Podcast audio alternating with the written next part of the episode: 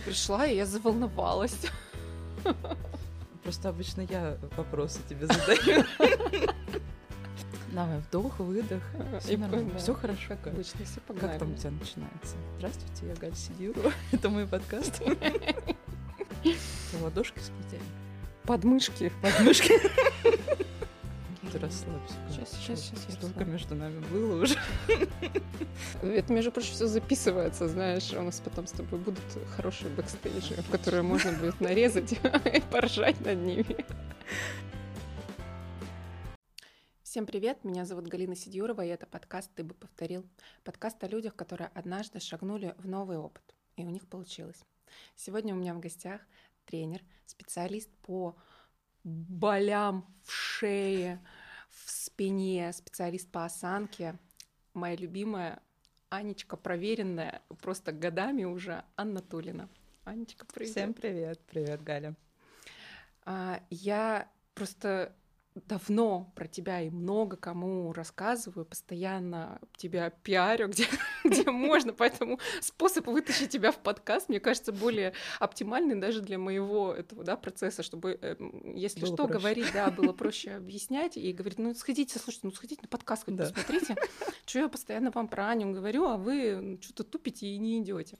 Вот, а, давай расскажем, да, сначала, чтобы слушатели, зрители наши понимали, чем ты именно занимаешься, потому что специалист по а, там, боли в шее, да, там, специалист по осанке, mm-hmm. как, будто, как будто это не, ну, не, не полностью тебя раскрывает, чем ты на самом деле вообще помогаешь, потому что ты для меня ну, такой прям человек, который действительно во многом может помочь. Mm-hmm. А, сложность объяснения состоит в том, что а, специализация, которой я занимаюсь, она очень рядом с медициной. И часто человек, который э, столкнулся с болью, с каким-то дискомфортом в теле, с каким-то психологическим дискомфортом, у него всего два пути. Первый — пойти к врачу, а, ну ладно, там еще есть мануальщики, остеопаты, массажисты и прочая угу. гвардия. Второе — пойти ну, к психологу. Да, то есть э, условно поработать с головой и получить волшебную таблетку, которая купирует вот этот болевой синдром. Но Появилась третья ветвь работы, и, скажем так, она больше ближе к телу, и сказать, что я тренер, оно наиболее понятно, потому что в России, к сожалению, пока специализации физиотерапевт а, в таком более полном, широком понимании ее нет. То есть если на Западе, допустим, человек приходит к тренеру, тренер не имеет права трогать человека, не имеет права вообще к нему касаться, не имеет права с ним разговаривать на какие-то психологические темы. И, условно говоря, тренер только тренирует, двигает како, в, в рамках какого-то метода. Uh-huh. Это может быть пилатес, это может быть силовые тренировки, это может быть еще что-то. И там же есть условно следующая ветка физиотерапевт, который восстанавливает э, функцию, восстанавливает движение. То есть, условно, если у вас что-то болит, то можно купировать синдром, но при этом э, функционал может оставаться в той же точке. То есть, если боль появилась, значит нарушено какое-то движение в теле, дыхание, работа, система и так далее. С этим никто не разбирается. У врача как бы задача не стоит с этим разобраться. Mm-hmm. И тут нужно понимать, очень многие ко мне приходят и говорят, слушай, врачи не помогают, я не пойду. Я говорю, чудесно. А вдруг ты умираешь? Ну, я же к тебе пришел, сделай что-нибудь. А, и тут, э, к сожалению, если говорить про рамки компетенции, да, а, у нас нету физиотерапии в том понимании, которое поможет именно восстановлению. Есть всякие препараты, аппараты, там датчики нацепили, какие-то электроды пустили, а ВОЗ и ныне там. Человек остается mm-hmm. с той же болью.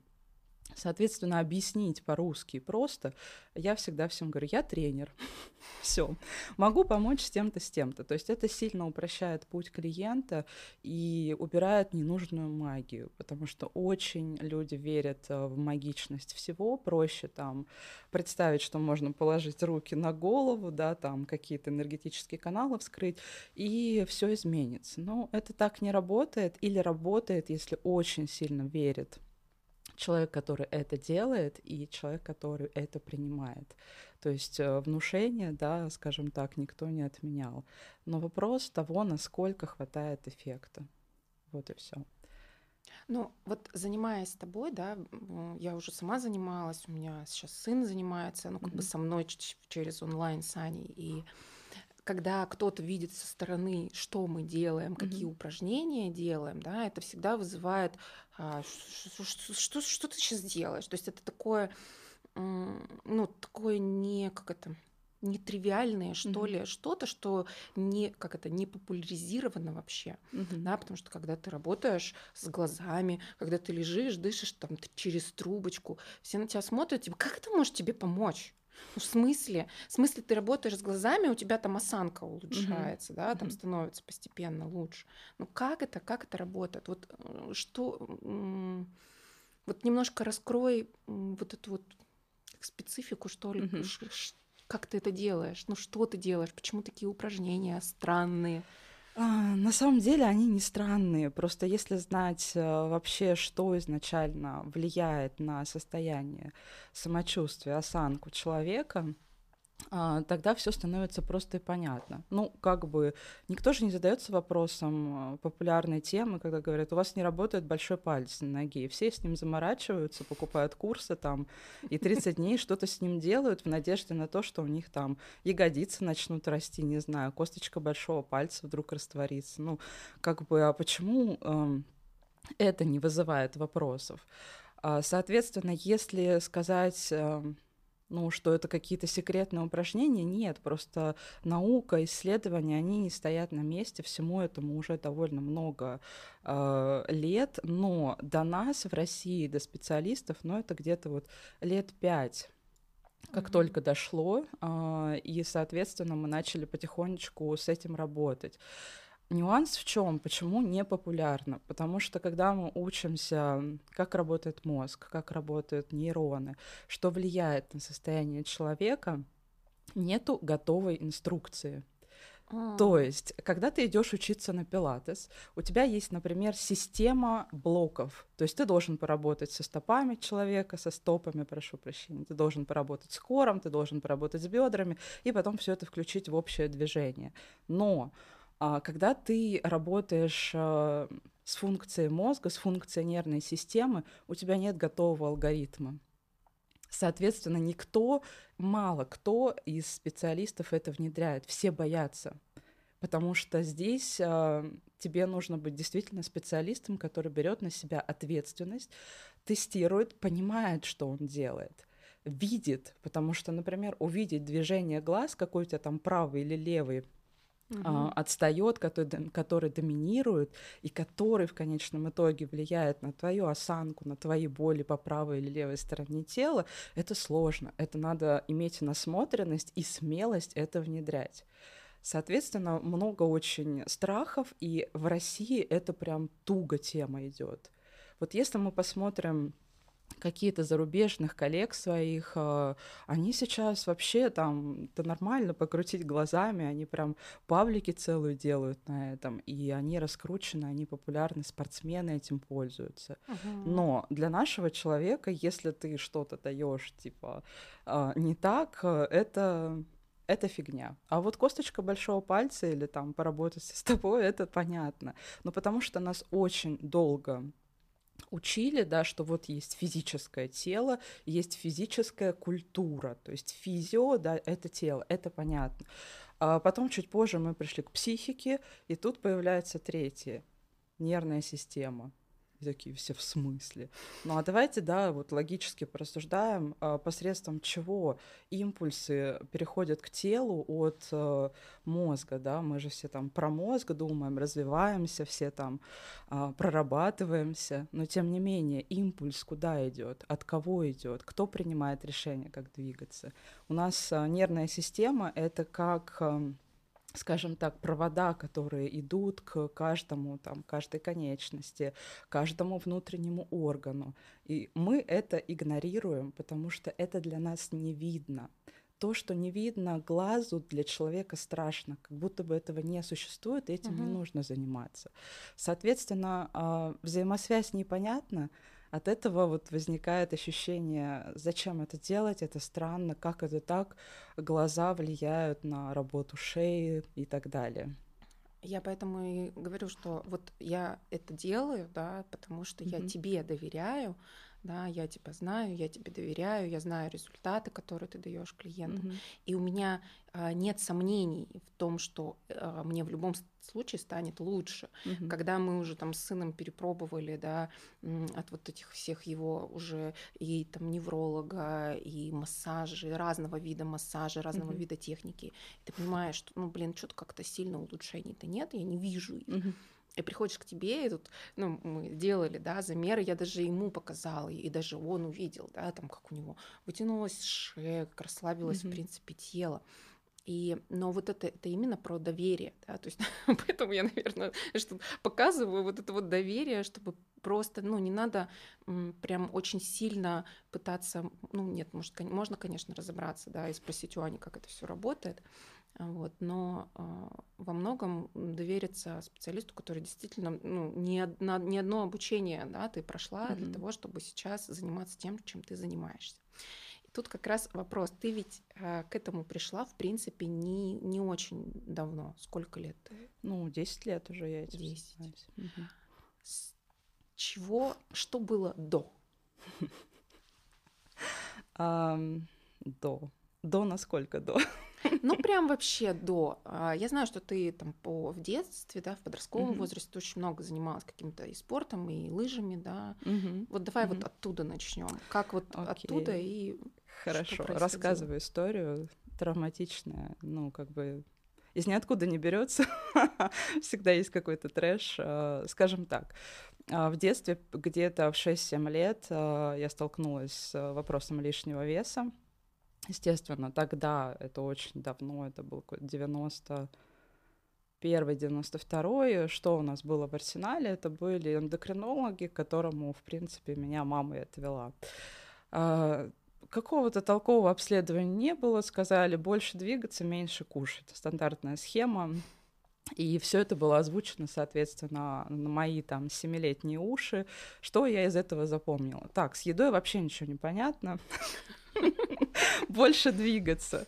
И, соответственно, что, что я начала делать? Я реально начала больше двигаться. Я была в танцах, танцевала. Я а, перепробовала баскетбол, большой теннис. Мы с бабушкой там каждые выходные на лыжах тусили на трассе. Вот, то есть я постоянно была в движении, потому что это был некий единственный выход, э, который осел в моем э, незрелом мозгу, да, как некое решение этого вопроса. Потому что, ну что такое лишний вес у девочки в 7 лет? Это, блин, ну тебя обзывают, без этого тоже никуда mm-hmm. не было. А, ты сама себя стесняешься, ты не понимаешь, блин, а почему на тебя там джинсы эти налазят? Потому что тогда такой размерной сетки серии, там, когда ты а, чуточку плюс сайз от а, среднестатистического подростка, не было mm-hmm. абсолютно. При этом у меня родители в тот момент были бизнесмены, они ездили, закупались в Москву, всякой там модной одеждой, и мне мама привозила одежду, она, блин, не налезает на меня. Модные тогда джинсы клеш, и я такая, черт.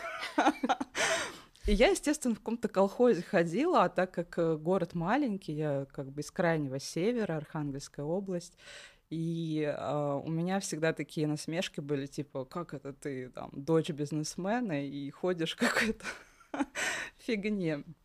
Ну, как бы вот вокруг лишнего веса много-много всего крутилось, и тем не менее, а, несмотря на то, что там я как бы немножко заставляла себя быть все время в движении, хотя мне давалось очень тяжело, особенно какие-то аэробные нагрузки, и только вот потом, лет, лет пять назад, я поняла, почему действительно таким образом, да, как бы я себя изматывала, и хорошо, что я вовремя остановилась, потому что в конечном итоге а, какая была история развития? В детстве у меня были аденоиды, их удаляют, но а, измененный стереотип дыхания, он остается. Угу. И, соответственно, дети, которые с аденоидами, они все дышат с, открытым ртом.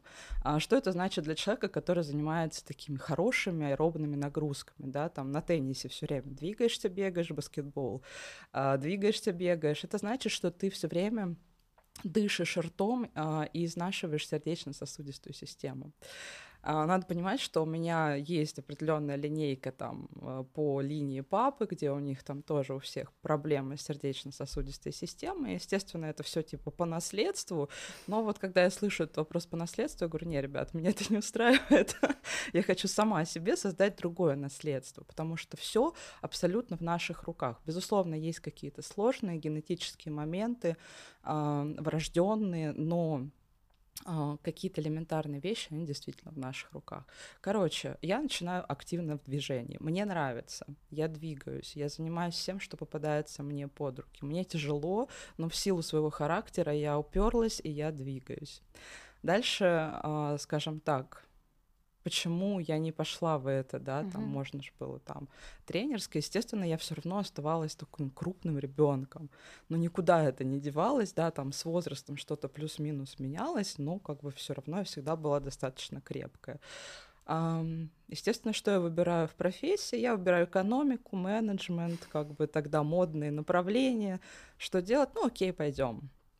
Тем не менее, когда я прихожу учиться в универ, к нам приходит очень классный тренер, он тренировал сборную СССР паралимпийцев с поводырями и так далее. Но тогда эти люди уже в 2000-м оказались не у дел.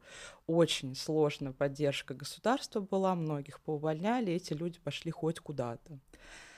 И я опять иду в вид спорта, который просто, как моя мама говорила, конский.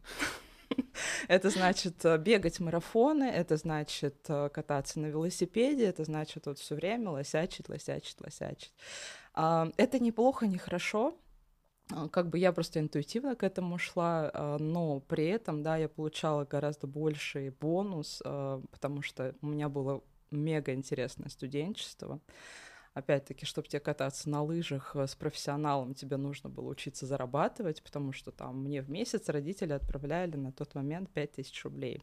А бизнес у папы уже рухнул, все, и я, в принципе, с первого курса такая, так, Аня, а, ботиночки 5000 рублей, лыжи 20, и поехали. Что делать? Ну, пойдем что-то делать, подрабатывать, работать, ночные смены. И я начала, собственно говоря, зарабатывать уже тогда и обеспечивать все свои вот эти вот хотелки а, спортивного толка. Я отучилась в менеджменте, и, естественно, я пошла в эту стезю, то есть э, реклама, маркетинг, маркетинг, э, прошу прощения. Соответственно, вот вся эта история, и в голове моей с детства сидела такая роль. У меня родители всегда говорили, ну, Аня у нас директор будет. Ну, и, в общем, Аня пошла в эту историю. А, она уперлась в очередной раз рогом. И, в общем-то, а, придя в организацию уже после рождения первого ребенка, я поставила себе цель. За три года я выйду на уровень директора, руководителя, и я ухожу. В общем-то, так и получилось. Я пришла работать в недвижимость. А, тогда это еще были серии а, менеджер по рекламе. Это надо было подавать объявления. А, как бы все платформы интернет находились в стадии развития, условно, в газету. Но я, как бы, когда видела, что у меня руководитель что-то хочет больше, я такая с ноги заходила. Ну, как бы, надо понимать, я Овен. Я просто вот вижу, делаю, даже если мне страшно. Руководитель поддерживал все мои идеи, и, собственно говоря, на тот момент стал вопрос а, развития фран- франшизы, а, так как у меня была вся эта любовь к и взаимодействие с дизайнерами, и какие-то вкусовые истории, исследования, да, небольшие можно было провести. А, мы пошли в это, и мы вырастили компанию до группы компаний, до продажи франчайзи, собственно говоря, в регионы. Было круто, но в какой-то момент я стою на собрании группы компаний, а, одни мужчины, которые такие а там, наверное, 90-х, такие закоренелые, mm-hmm. им ничего никогда не хотелось сделать, менять, а ты все время пытался куда-то двинуть эту компанию. Вот, я стою, смотрю, в очередной раз они утверждают какую-то идею, я думаю, нафиг мне это надо вообще? Что я здесь делаю? Я ухожу, руководителю говорю, слушай, я все, он говорит, да нет, да давай, давай, будет круто, будешь много бабла получать. Я такая, М". И примерно невдалеке я в тот момент уже параллельно, ну, то есть, чтобы вывести все эти три года нагрузки, а это значит, я просто жила на работе, Я такой была карьерист, то есть мне вообще очень страшно в карьеру отпускать это все. И я начала с тренером заниматься в тренажерном зале, то есть это был такой э, после лыж, да, то есть институтом лыжи закончились, это была отдельная история. Ну и когда я такая начала работать, думаю, ну что, там тренажерка, все в моде, хочется кубики, пресса, там жопу и так далее, пойду. И а, на тот момент э, ВКонтакте девочка активно, тогда еще мало кто вообще mm-hmm. вел соцсети, выкладывает свой живот, пресс, она говорит, я тренирую в этом зале. Я к ней поехала. Собственно говоря, мы с ней три года занимались, э, отлично, прекрасно, были хорошие результаты. И я вот после всего этого переполоха своего, после собрания, прихожу к ней, она что-то мне говорит, вот, берем вес, тренируемся. И я стою в зале, я бросаю штангу. Я не помню, сколько там было, просто я сделала становую тягу и понимаю, что у меня уже предел какой-то наступает. И я просто все разлетается. Она стоит в шоке, смотрит, говорит, Аня, что с тобой? А у меня слезы, говорю, я не могу так все. А там же как срабатывает психика, что ты шел, чего-то добивался, вот оно твое, пожалуйста, директор, у тебя отдел, ты все собрала, создала, все отлично. Куда ты сейчас? А было не особо понятно, куда. Я просто 8 месяцев, наверное, только уходила, потому что говорят, заверши вот этот проект, и пойдешь. И перед своим днем рождения я прихожу к своему начальнику и говорю, Сергей Владимирович, давайте, вот, сделайте мне подарок на день рождения, давайте мне трудовую книжку, и мы прощаемся. Он говорит, ну ладно. И он меня отпускает. свое увольнение просто. Да, он меня отпускает, и, в общем-то, на тот момент я такая, блин, что вообще делать? кто я, что я. И я озвучиваю свою идею, что, в принципе, я всегда хотела бы работать с людьми, мне нравится вот это тренерство, движение, но внутри я не позволяю себе быть эм, тем, кем хочу, потому что я не соответствую неким образом и идеалам. Ну, типа, как вообще? В каком смысле? А, в смысле того, что на тот момент про работу с болями, тем, кто я есть сейчас, mm-hmm. я не думала. Тогда был тренд фитнес-тренер в зале, mm-hmm. все. Или фитнес-тренер там групповых программ. Другого образа, на который я могла бы опереться, не было. Но я понимала, что, блин, я вообще не, ну, рядом не стою с этими образами, как я имею право. мне мой тренер говорит, иди и делай. То есть это было разрешение, которое сработало, я сказала, да, ок. Я нашла первые какие-то курсы, э, тогда там направление TRX, это все функционал появляться стал обучилась совершенно классного педагога, которая тогда заложила мне какие-то более правильные вещи, как вообще на людей смотреть, как э, ну, видеть, что они делают, и стараться выстраивать их эм, правильно, не травматично. Это был очень хороший такой вклад на старте. И я тогда начинаю думать о том, что, а может быть, создать какое-то пространство для работы с людьми, потому что что я видела в фитнес-залах? Приходит женщина среднестатистическая, которая там с лишним весом, она закомплексованная, и вот они идут к этим мужикам, которые там, знаете, свои такие трушные ребята, и женщины такие, что вообще делать? Я вообще туда не пойду, и в итоге ничем не занимаются. Вот, я, значит, своему тренеру говорю, она как бы мы с ней до сих пор общаемся, я говорю, Юля, давай студию откроем свою, маленькую, формат такой вот, чтобы было всем комфортно, девчонки, женщины приходят, и мы, значит, с ними работаем. А, она говорит, я не знаю, как это это. И я тогда думаю, так, все, открываем. Прихожу к мужу, говорю, слушай, у меня денег нет, а ты мне финансовую часть подтянешь? Он говорит, слушай, ну давай посчитаем. Мы прикинули, вроде так получается. Мы открываем первую в городе студию мини-формата, мы были реально первые. А, крутые девчонки вообще нифига про бизнес не знали, как мы в это нырнули, непонятно. Но как бы а, тренер мой, Юлечка, она за, скажем так, творческую, набор людей, она видела всех, коучила хорошо. А я больше такая финансовое обеспечение, чтобы все красиво было и так далее, и так далее. То есть как бы это был первый старт такой, когда я начала, позволила себе заниматься тем, что мне э, хочется и нравится. То есть до это был, ну, как бы, я делаю как все, потому что, ну, это что-то приносит uh-huh. мне. А потом уже была то, что откликается именно в душе, в то, что хочется делать на самом деле. И ты, получается, что вот как в эту стезю вступила, ты все дальше и дальше шла, набирала, видела, анализировала, видимо, вот этот твой, ну, аналитический ум тут сработал, что нужно а, еще копнуть. Тут история какая. А, соответственно, когда ты начинаешь работать, у тебя есть первенцы, те самые первые клиенты. Uh-huh. И они, собственно говоря, заложили тот потенциал, а, которым я сейчас занимаюсь. Они заставили меня думать начать. Потому что это были люди, которых ну, нельзя было тренировать ни по одной классической схеме. То есть, ну, ты понимаешь, у тебя есть анатомия приседания. Стопы так, колени так, бедра так, спина так. К тебе приходит женщина, которая вот, ну, даже близко так не может сделать. Uh-huh вообще. И ты понимаешь, что ты не можешь ее запихнуть в какое-то стандартное упражнение. А, оно ее будет только губить. А что делать дальше, ты с этим не знаешь. Или приходит там девушка, которая там один раз присела с палочкой с деревянной, у нее уже в глазах помутнело, то есть ей плохо, она не может приседать. И, соответственно, с этих людей я с этими людьми до сих пор, вы не поверите, они до сих пор там по каким-то обстоятельствам приходят ко мне, или у них уже дети, и они э, с детьми приходят ко мне. То есть это прям цикл, да, вот как там 10 лет назад все стартануло, так мы вот проживаем все это вместе. И я начала думать, искать, а что дальше, а как по-другому работать. У меня не было людей, которых можно было тренировать по какой-то классической истории, абсолютно. Mm. И, а, собственно говоря, благодаря этим людям я начала каждый раз искать новые методы, искать, задавать вопросы, пробовать их, а, ну не то чтобы опровергать, тут неверно, да, скажем так, что-то оставлять, но не быть э, фанатиком одного метода.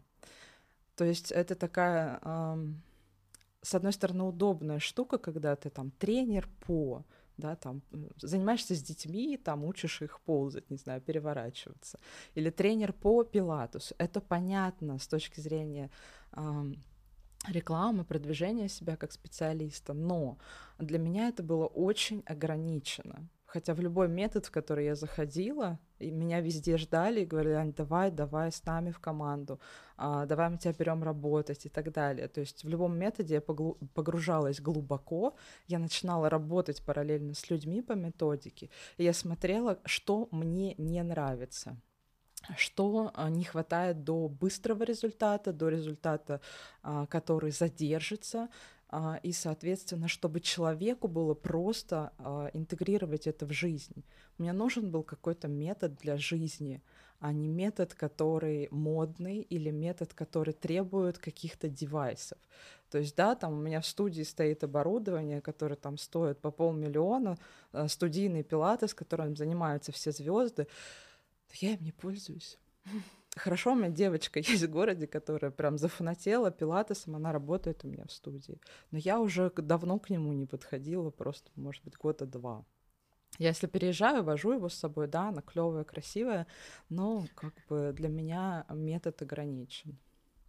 Вот, поэтому тут как бы вопрос в том, что быть честным, искать и слышать людей, которые к тебе приходят. Это очень важно потому что каждый приходит со своим неким образом тренировки, как у него будет меняться тело, потому что все видят, да, там, о, там красотка пошла приседать в зал, приседает, там у нее красивое тело, там кубики пресса, а ты приходишь и присесть не можешь у тебя там коленки сходятся, ноги куда-то пошли в другую сторону, да, или вообще голова закружилась. И тут встает вопрос, а, сказать этому человеку, что, ну, типа, я не буду тобой заниматься, но для меня это был вызов. Кто-то, да, говорит, слушай, это не моя специфика, да, там, иди к врачу, иди там, решай mm-hmm. свои вопросы. Я тогда приняла для себя этот вызов и начала работать в этом направлении, перебирая абсолютно все, что есть э, в доступе, на российском рынке и не только. Образование, я имею в виду, в сфере там, работы с телом, со здоровьем, с психикой. То есть это был вызов, и поэтому я начала от, отталкиваться от uh, потребностей своих людей. Все. Ну, ты и сейчас этим продолжаешь заниматься. Да. По факту тебе приходишь, и а, это очень такой интересный процесс, потому что ты ну, даешься, что делай вот это, а и, и сидит, наблюдает. А если вот это, вот то вот это. Ага, там, тут, тут перевяжи. Да, теперь вот так поделай. А так лучше. И вот это вот такое тестирование, да, вот тестирование гипотез, многих это раздражает, это mm-hmm. сочетание, мне кажется, потому mm-hmm. что, ну, типа, а, тестирование гипотез, типа, результата может не быть. Что, что надо гарантии давать. Ну, а, ты знаешь, как бы мозг однозадачен в любом случае. И я часто об этом говорю, что очень удобно создать э, в головах людей некую связку. В фитнесе этих связок очень много, как в остеопатии, там, в массажном деле.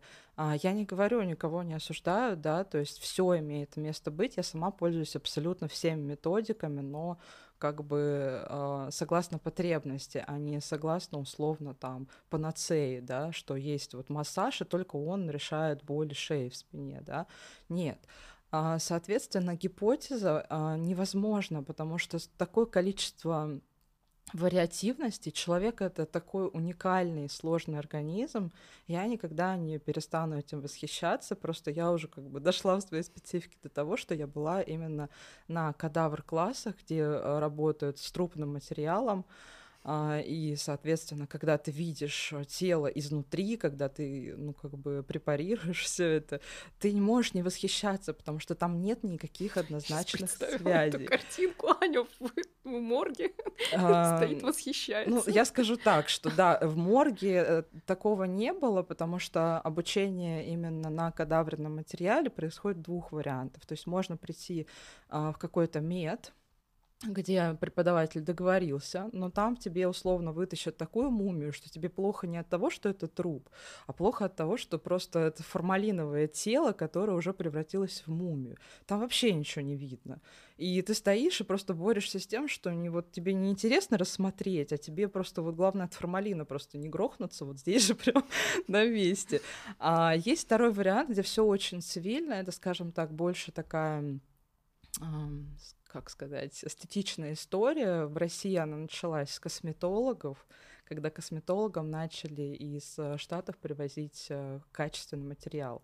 А, то есть там был короткий срок доставки, замороженное тело, которое завещали а, науки, и, соответственно, да, там работали чисто на лицевой части, чтобы, ну, косметологи фигню перестали делать, как минимум, да, даже если делают, ну, чтобы это было безопасно, а не все истории страшные, с которыми мы сейчас сталкиваемся. Вот. И а, наш преподаватель договорился тогда с тем, чтобы нам кусочек побольше привозили. Вот, а, соответственно, соответственно, мы уже работали с а, большей частью тела, хотя, да, там мозг сохранить крайне сложно для трансп- транспортировки, потому что, ну, как бы там не соблюдаешь правила, все, ты тебе приезжает желе. Вот, но мышцы, нервы рассмотреть, э, увидеть диафрагму и, наконец, понять, зачем вообще нужно заниматься дыханием, да, все смеются там дыхание маткой. Да вы научитесь, э, чтобы диафрагма у вас работала хорошо, потому что когда ты видишь, а, слышишь теории, тебе говорят э, там, диафрагма важна, это главная мышца, она должна двигаться, ну, ты как бы, ну да, но не совсем верю.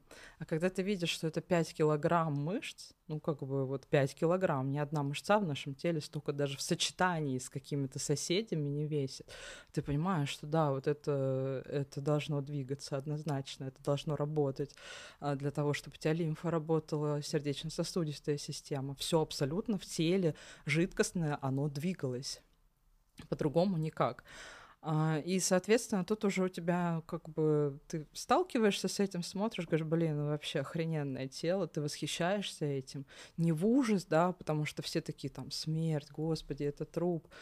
Ну да, но ты же хочешь помогать живым, значит, тебе нужно с этим столкнуться и увидеть э, реалии, насколько они возможны когда ты видишь, ты понимаешь, что нету этой нарисованной красивой анатомии, как в книжках, да, mm. когда у тебя одна мышца начинается тут, а другая здесь. Нету. Там вот разобрать что-то крайне сложно, понимаешь, настолько цельная структура, что-то выделить крайне сложно. Поэтому э, очень важно понимать, что ну, тут ты сталкиваешься, когда и видишь, тогда уже не остается вопросов, делать, не делать. Все, ты просто ну, работаешь с этим. ты ведь помогаешь, э, ну, не только другим, да, ты сама недавно попала вдруг внезапно в больницу с пневмонией Мгм. и, ну, во многом, да, как помогала врачам а, восстановить себя же быстрее. Вот Мгм. расскажи немножко вот про вот этот момент, потому что сейчас тоже сезон такой, да, сезон болезней. и- Ага. Ну, у тебя прозвучало, так помогала врачам. Я сама Ну, себе помогала в первую очередь. Ну, потому что, скажем так, у всего этого тоже была предыстория. Я дыхание начинала, вопрос работы респираторной системы изучать задолго до а, всем известного вируса, там, 22 года, когда все поняли, что, блин, когда ты не дышишь, это, это фигово, потому что даже не то, что ты не дышишь, а какие спецэффекты потом появляются у людей, да, в виде там ам, не только потери обоняния, да, вкуса, но и как все это влияет на ЖКТ, как это влияет на а, психику в том числе, как это влияет на когнитивные навыки, то есть там очень широкий спектр.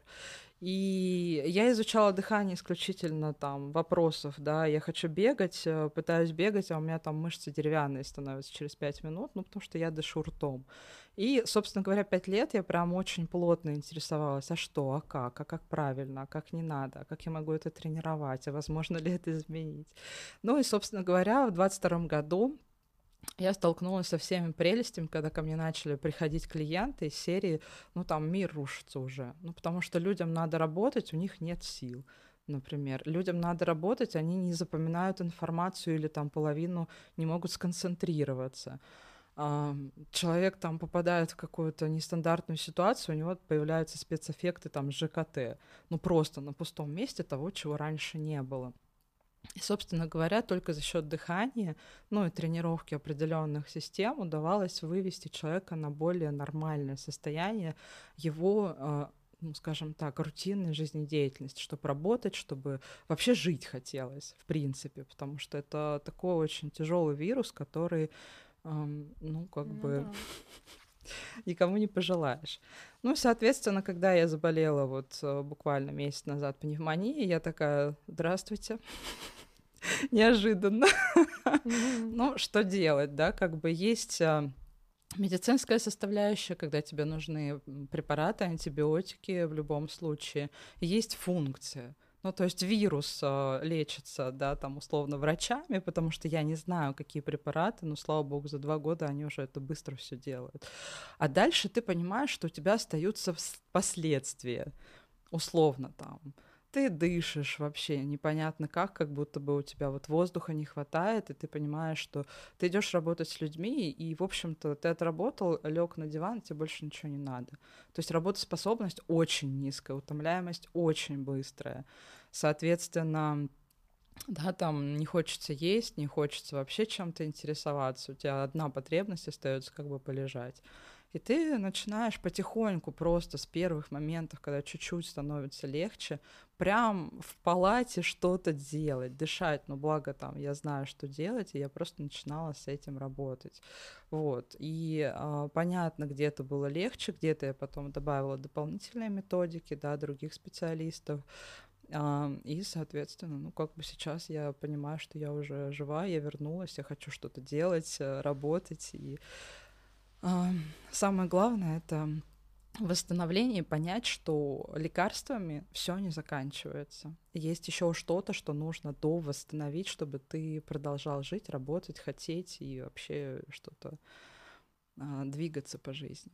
Но у тебя есть уже много знакомых врачей, которые отправляют своих клиентов Мгм. к тебе на восстановление. То есть постепенно все же врачи тоже начинают познавать. А, врачи как? А, они сами ко мне приходят, Мгм. а, проходят э, определенные какие-то запросы, решают. А, Это неврологи, это терапевты, это специалисты каких-то, да, там, условно, медсестры хирургического отделения, ре- реаниматологи. Ну, в общем, э, все, кого можно представить, мне кажется, многие специализации уже у меня были.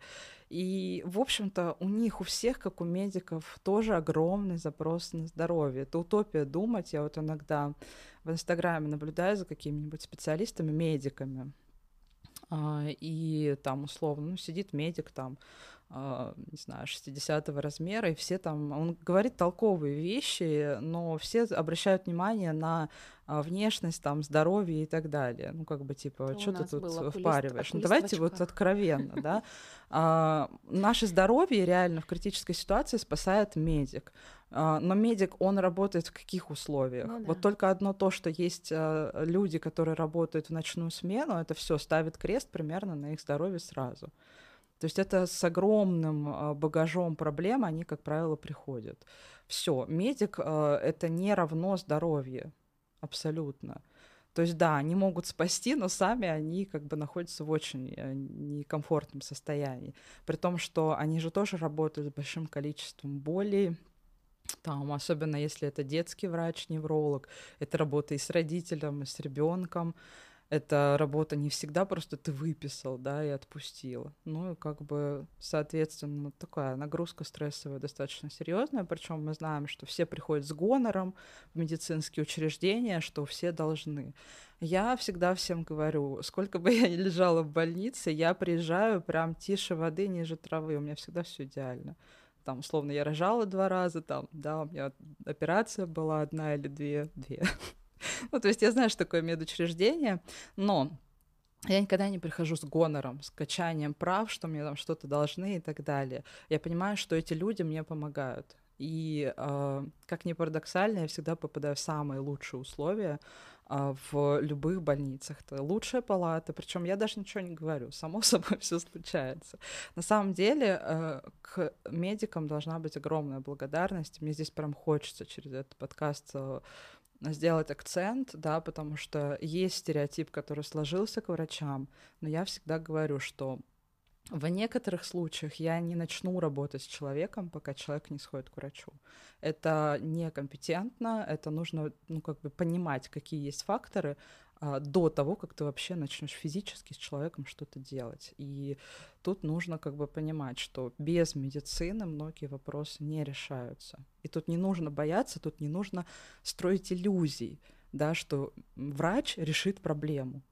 Он, да, если это острая фаза, его задача купировать, спасти тебя. А дальше это уже дело рук твоих. Все, врач не должен себе ничего объяснять, у него нет времени на приеме. Соответственно, эти врачи ко мне приходят, и мне всегда очень хочется, чтобы они знали то, что знаю я. А, я даже прям отправляю, куда учиться и так далее, но в целом мы все сходимся к тому, что, Ань, все клево, мы ставим диагноз, выписываем лечение, дальше ставим приписку. Обратиться к Ане Тулиной за консультацией. Ну и, в общем-то, все, да, как бы этим все и заканчивается, и эти люди, они приходят ко мне. То есть, как бы мы работаем в связке, особенно с врачом-неврологом. Детей я вот э, у меня нигде вообще дети не афишируются. То есть детская тема это исключительно работа а, с неврологическими статусами, с врачом совместно. И это для меня тоже вызов да, то есть это а, я иногда, когда сталкиваюсь с детьми, думаю, да все, я больше ни одного не возьму, потому что приезжают совершенно разные, и в первую очередь сталкиваешься не с ребенком, а с родителем. И когда родитель вообще сам о себе не заботится, ничего не делает, но при этом у него ребенок какой-то вечно не такой, иногда нужно родителя убедить в том, что ребенок такой, и все ок. И занятие нужно тебе? Да, идите к психологу. Ну, как бы вот так вот. Поэтому, да, с врачами работаю, и это очень классно, такое а, сильное взаимодействие. А ты вот так немножко мы задели тему. Я тоже хотела тебя спросить по поводу а, соцсетей. Угу. У тебя ведь был большой аккаунт, да, был период. Угу. Потом я, я не поняла, что, кстати, случилось с ним, что ты завела новый. Я чуть пропустила этот момент. Ага. Но в целом, вот, то есть про то, что ты начинала очень активное продвижение, у угу. тебя это получилось. И что случилось? И был ли вообще, ну, сколь, был ли хейт в соцсетях? Удивительно, конечно, да, э, аккаунт я начинала развивать свой первый, там у меня тоже примерно 300 с чем-то подписчиков было, и в момент как раз пандемии, когда нас всех закрыли дома, у меня стал вопрос, блин, а у меня же есть э, студия, за которую мне нужно платить аренду. Что делать? Окей, все идем онлайн. у меня не было выбора, знаешь, идти, не идти. Тут у тебя как бы, тебе нужно нести обязательства, и ты начинаешь действовать. Понятно, что у себя в городе такая пригревшееся место, все хорошо, тебя все знают, а, тебе не нужно напрягаться, и тут ты выходишь в толпу людей, которых ты не знаешь, которых ты не видишь и так далее. Но э, я человек такой, что как бы, когда глаза боятся, руки делают. Это мы поняли. Да, я начала делать попытки развития, не всегда все получалось, все было по-разному. Удалось вырастить аккаунт, там, 35 тысяч подписчиков, благодаря тому, что я начала снимать рилсы, когда они появились, и там несколько uh, рилсов на тот момент очень круто залетели до, там, миллиона, миллион и четыре, по-моему. Вот, um, это был крутой взлет и такое же крутое падение одновременно, потому что на тот момент никто не знал вообще, что, uh, что делать, с этими, с, с таким огромным притоком подписчиков, а, как их конвертировать, насколько это хорошо или плохо, это сейчас уже говорят. Ну, лишь бы не залететь на, на миллион, потому что это самый такой опасный момент. Да, лучше по чуть-чуть, но целевые, чем вот этот вот поток а, людей, которые как раз-таки я долго анализировала, на что они пришли, там было условно самое ленивое упражнение, там самое волшебное, самое простое. Ну и вот пришли люди, которые любят волшебную таблетку. Ну, как бы, что я от них ожидала? Как бы, естественно, их нужно было кормить дальше этим контентом, а я э, заумью их кормила. Ну и мы не сошлись, в общем. Не сошлись хорошо. Вот, но что я могу сказать? Хейта было крайне мало. Я вспомню два или три случая, чтобы мне кто-то что-то написал, я там не тренер или я там какая-то и так, и так далее. Было крайне мало, если честно.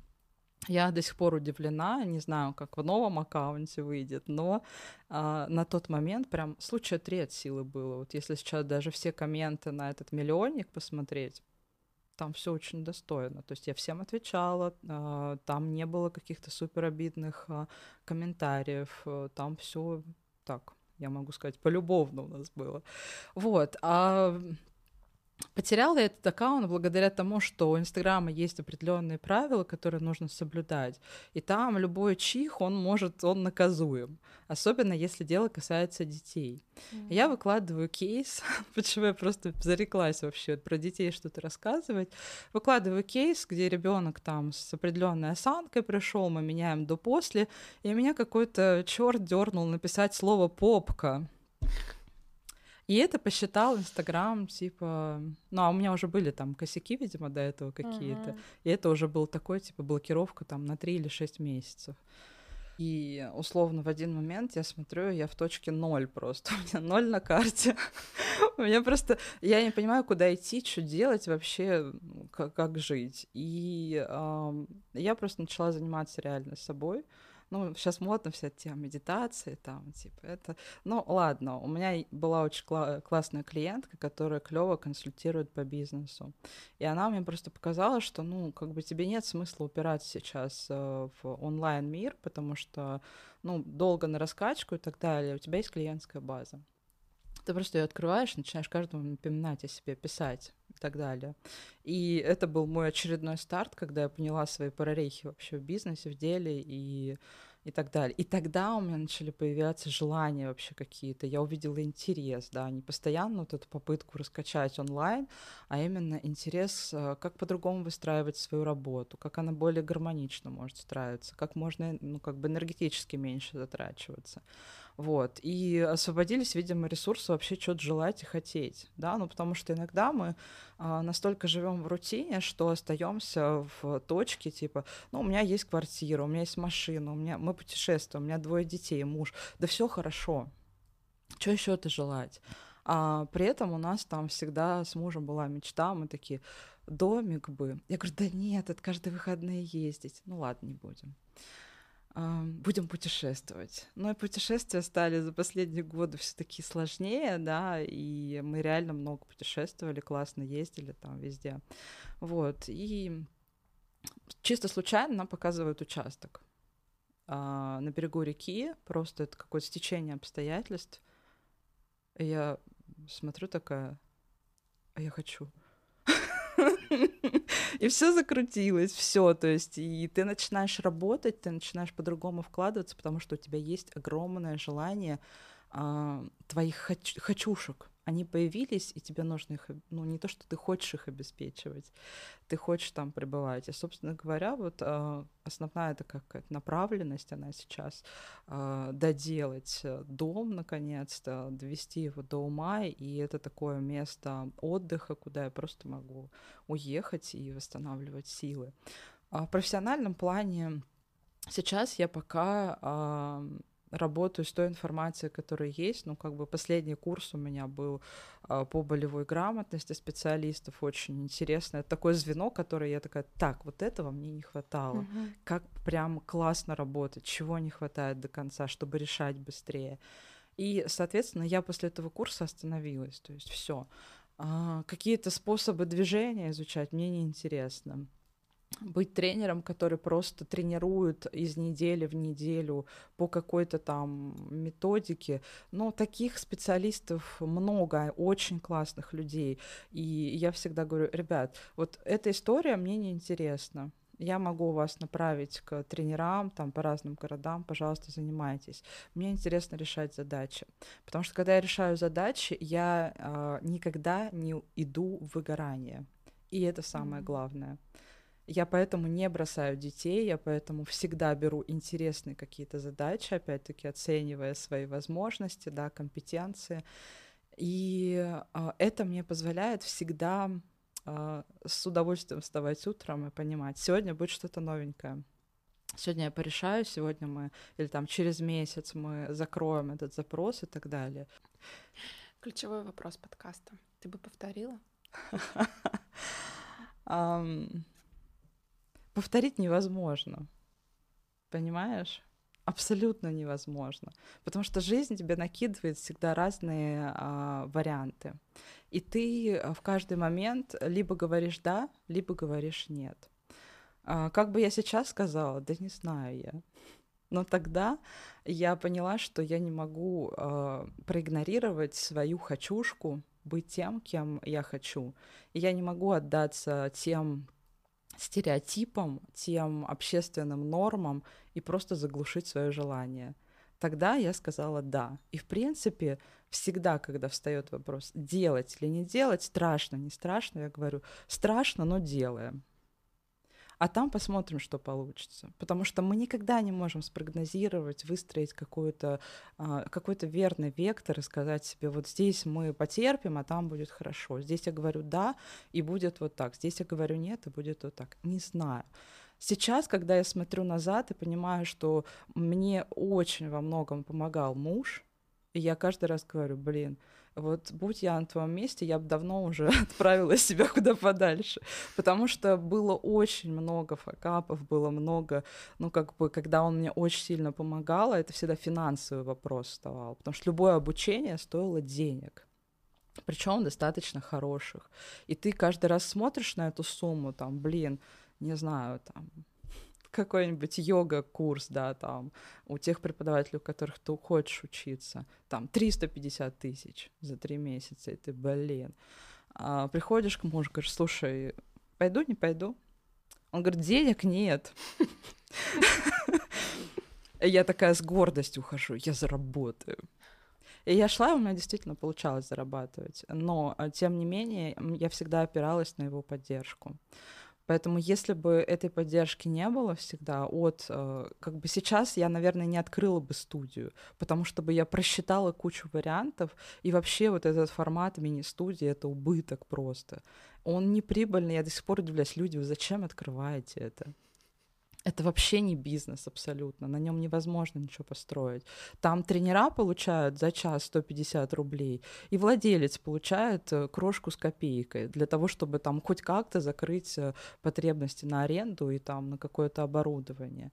И, соответственно, я зная сейчас эту информацию, тогда бы не открыла студию потому что маленький город, потому что ценник был ну, не совсем соответствующий и так далее. Соответственно, говорить вот этот вопрос, он очень классный. Повторила бы нет, тогда бы я сказала себе да, потому что я всегда говорю да. Но опыт, он на то и опыт, чтобы, смотря на то, что ты сделал, сказать по-умному нет. Но тот, кто я есть сейчас, кем я являюсь, это благодаря тому, что тогда я сделала тот выбор. Но если бы я сделала другой выбор, а я не знаю, что было бы, да? Поэтому вопрос э, остаю, оставляю открытым.